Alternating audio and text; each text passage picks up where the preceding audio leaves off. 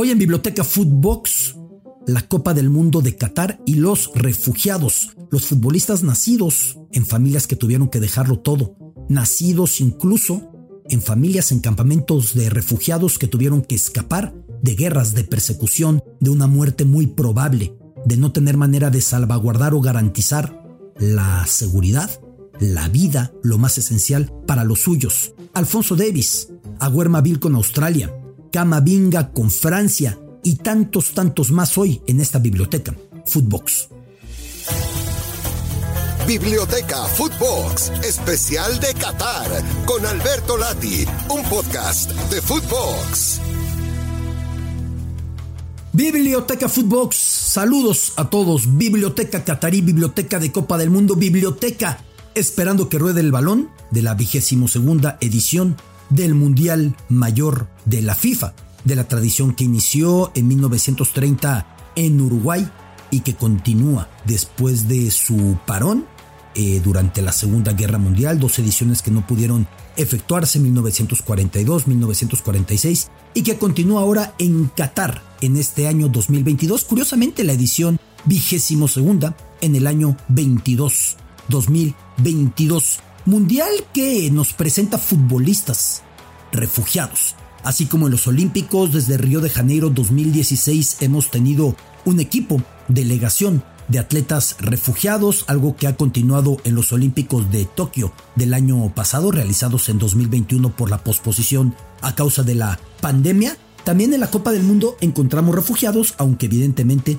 no en representación de un equipo en particular. De hecho, si contabilizáramos, atención a los números, atención a esta tragedia, si contabilizáramos la cantidad de desplazados y refugiados que de momento hay en el planeta, pues constituirían la nación número 16 en términos de población, a ese grado, con los casi 100 millones de refugiados en el top 20 de países más pobladas por encima de Alemania, de Gran Bretaña, de Francia, de esa dimensión la problemática. Casi 100 millones de personas desplazadas y refugiadas, algo acentuado en unos 10 años atrás con la primavera árabe, las masas que salieron de países como Siria, algo que se mantiene con los conflictos por doquier en África, el caso de Eritrea, el caso de Sudán, algo que en Venezuela también se va acentuando por doquier en el planeta y que de momento son unos 100 millones.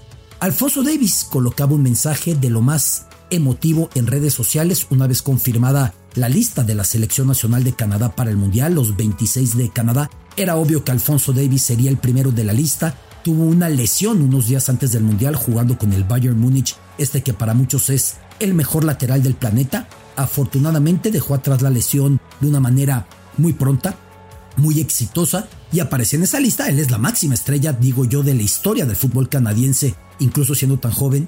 Y decía Alfonso Davis, de un campamento de refugiados al Mundial. Pero es un sueño que comparte con más jugadores. Por ejemplo, el penalti decisivo que clasificó a la selección australiana de fútbol al Mundial de Qatar, echando fuera a la selección de Perú, el penalti decisivo fue anotado por Aguer Bull Mabil.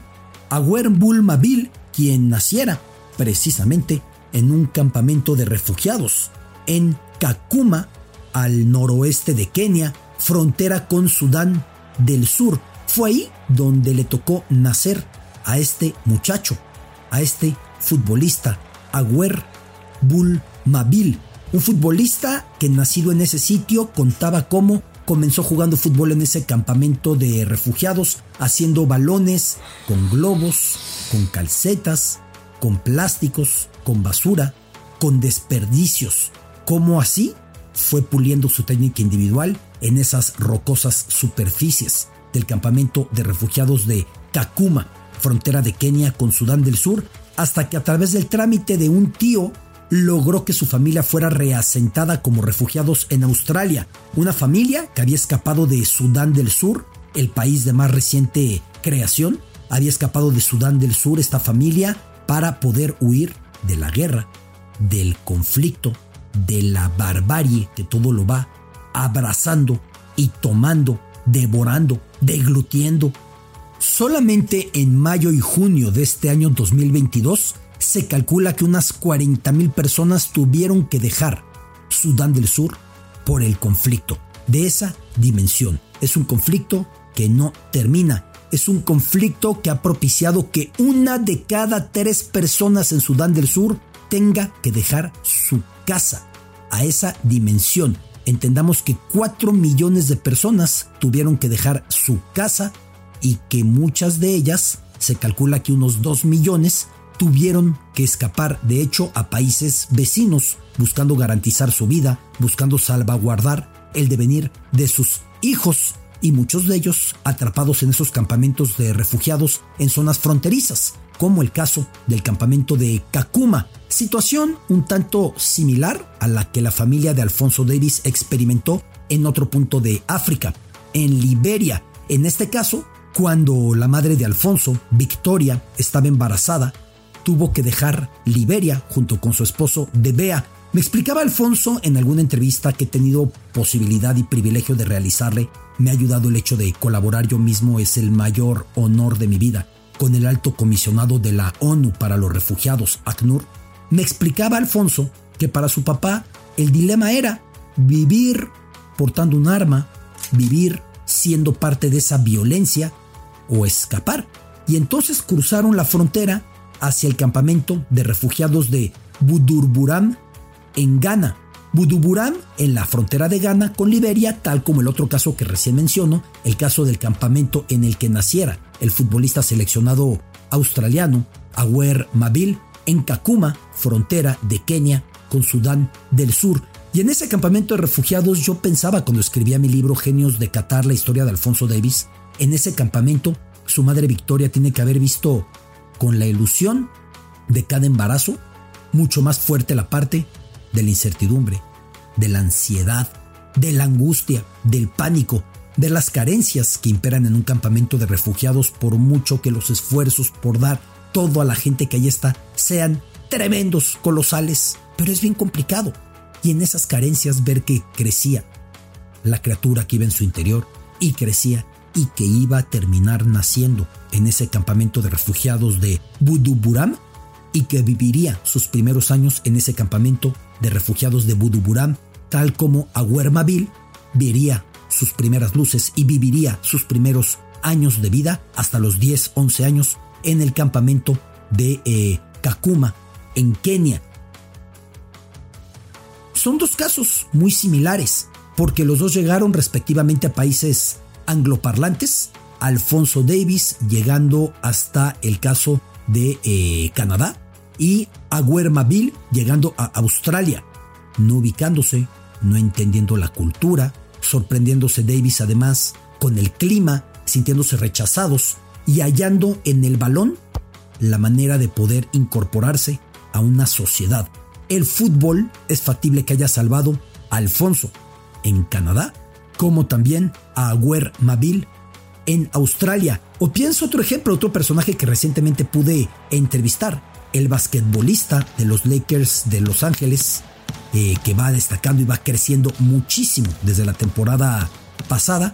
Me refiero a Wenyan Gabriel, este basquetbolista ya de NBA que nació precisamente también escapando del conflicto en Sudán del Sur. En el caso de su familia, fueron instalados en el Cairo, Egipto, y me explicaba los esfuerzos de una familia, porque su familia, al ser asentada en Estados Unidos, en particular en este caso en Manchester, New Hampshire, pues no entendía nada y tenían que trabajar todos los turnos posibles para salir adelante. Y su hermano de 7 años era quien le cambiaba los pañales y fungía teniendo escasos 7 años como quien se ocupaba del niño durante las tardes del bebé. Son historias tremendas. Son historias de resiliencia, son historias de ir adelante, son historias que nos deben dejar muy marcada la empatía. Ya en el Mundial de Fútbol de Rusia, el anterior, aparecieron muchos jugadores compartiendo esa condición. Alfonso Davis todavía no, era un adolescente, pero sí Granit Xhaka, quien proviene de una familia perseguida en Kosovo y que terminó por capitanear a la selección de Suiza, tal como otro futbolista de origen kosovar y nacido en Kosovo y que tuvo que llegar hasta Suiza escapando de esas condiciones. El caso de Sherdan Shakiri o Steve Mandanda, quien fue campeón como portero suplente en la selección francesa en Rusia 2018, su familia habiendo tenido que escapar de la entonces Zaire, hoy Congo, o el caso de Pione Sisto, también de eh, Sudán del Sur, y cuya familia había tenido que cruzar a Uganda para instalarse ahí, en Uganda, huyendo del conflicto en Sudán del Sur, hasta llegar a Dinamarca, en donde Pionesisto diría, después de anotar un gol importantísimo para calificar a la selección danesa al Mundial de Rusia, hoy he anotado el gol de la victoria para Dinamarca. Alguna vez fui o un refugiado, o en el mismo Mundial pasado, Daniel Arsani, quien fue de hecho el futbolista más joven en aquel Mundial de Rusia 2018, que apareció con la selección de Australia habiendo tenido que escapar su familia de Irán. Arsani, que sin embargo no ha logrado quedarse en el listado australiano para su segunda Copa del Mundo, pero comparten todos ellos esa condición, el haberse sobrepuesto a esa circunstancia. Y yo reitero cada que hablo del tema, y créamelo, lo hago con mucha pasión, lo hablo con mucho compromiso, cada que me refiero al tema, que todos podremos estar en esa condición, que un margen socioeconómico, que una cuenta bancaria, que un estatus académico o nivel de estudios o experiencia laboral no exenta a nadie de poderse enfrentar a esa circunstancia. En el caso de Alfonso Davis, su padre de hecho era un tipo que tenía un trabajo estable hasta que tuvo que escapar de Liberia e instalarse en ese campamento de refugiados de Ghana. O el caso de la familia Aguermaville, por lo que él cuenta, si era de un origen más marginal. Pero eso no es el detonante. Aquí el detonante es que desafortunadamente en todo confín del planeta siguen existiendo circunstancias de acecho, de persecución, de riesgo, de conflicto, que obliga a que una persona si quiere salvaguardar la integridad de los suyos, tenga que dejarlo todo. Y siempre reiteraré, lo cómodo, lo preferible, lo idóneo, siempre es quedarse a donde uno pertenece, a donde tiene a su gente, a donde tiene su arraigo, donde tiene su cultura, donde se habla su idioma, donde impera el clima, la condición meteorológica que domina y bajo la cual nació, donde están sus olores, sus colores, sus sabores, sus afectos, su historia, sus raíces. Nadie se va bajo estas circunstancias, atravesando estas fronteras, a campamentos de refugiados de condiciones de vida complejas, aunque al menos mejores que quedarse en el conflicto. Nadie se va teniendo alternativa. Se van porque no les queda de otra. Los olímpicos han dado visibilidad al tema a través de estos equipos de refugiados. Recientemente, de hecho, fue acreedor el equipo olímpico de refugiados del premio Princesa de Asturias.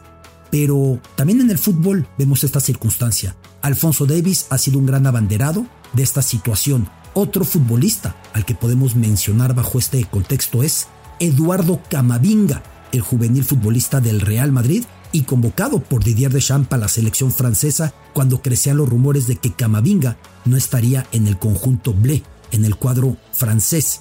Entre la presentación de Camavinga como futbolista del Real Madrid en el Estadio Bernabéu y sus primeros años de vida en un campamento de refugiados, apenas transcurrieron 18 años. Camavinga nació en el hacinamiento de un campamento de refugiados luego de que sus padres, en este caso, tuvieran que dejar absolutamente todo en Congo por la guerra y cruzar la frontera hacia el enclave de Cabinda. Vale la pena explicar que Cabinda pertenece a Angola. Los que no tengan referencia, cuando Camavinga había nacido poquito después, se dio en este sitio en Cabinda, enclave de Angola, una situación pavorosa durante la Copa África de Fútbol 2010, cuando la selección de Togo fue atacada con todo y su gran delantero Emanuel Adebayor, fue atacada por un comando terrorista que buscaba reivindicar la independencia de Cabinda respecto a Angola. Ahora regreso al caso de Eduardo Camavinga.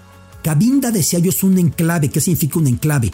Es una porción de territorio separada del resto del país, como por ejemplo en el Mundial pasado, el Mundial de Rusia, Kaliningrado que no está pegada al mapa ruso, pero pertenece a Rusia. O como por ejemplo Alaska, que no está pegado al mapa estadounidense, pero pertenece a Estados Unidos. Estos son los enclaves. Y la gente de Cabinda quiere reivindicar o quiere clamar o quiere lograr su independencia respecto a esa Angola de la que está territorialmente separada, aunque pertenece a esta políticamente. Así que la familia de Eduardo Camavinga logra escapar de Congo y cruzar al enclave de Cabinda, y ahí es donde él vive sus primeros años. Y termina este hombre por ondear esa bandera de los refugiados, esa bandera de casi 100 millones de personas refugiadas, desplazadas, parte del plantel del Real Madrid, el mismo Camavinga también, como Alfonso Davis, como Pionesisto, el danés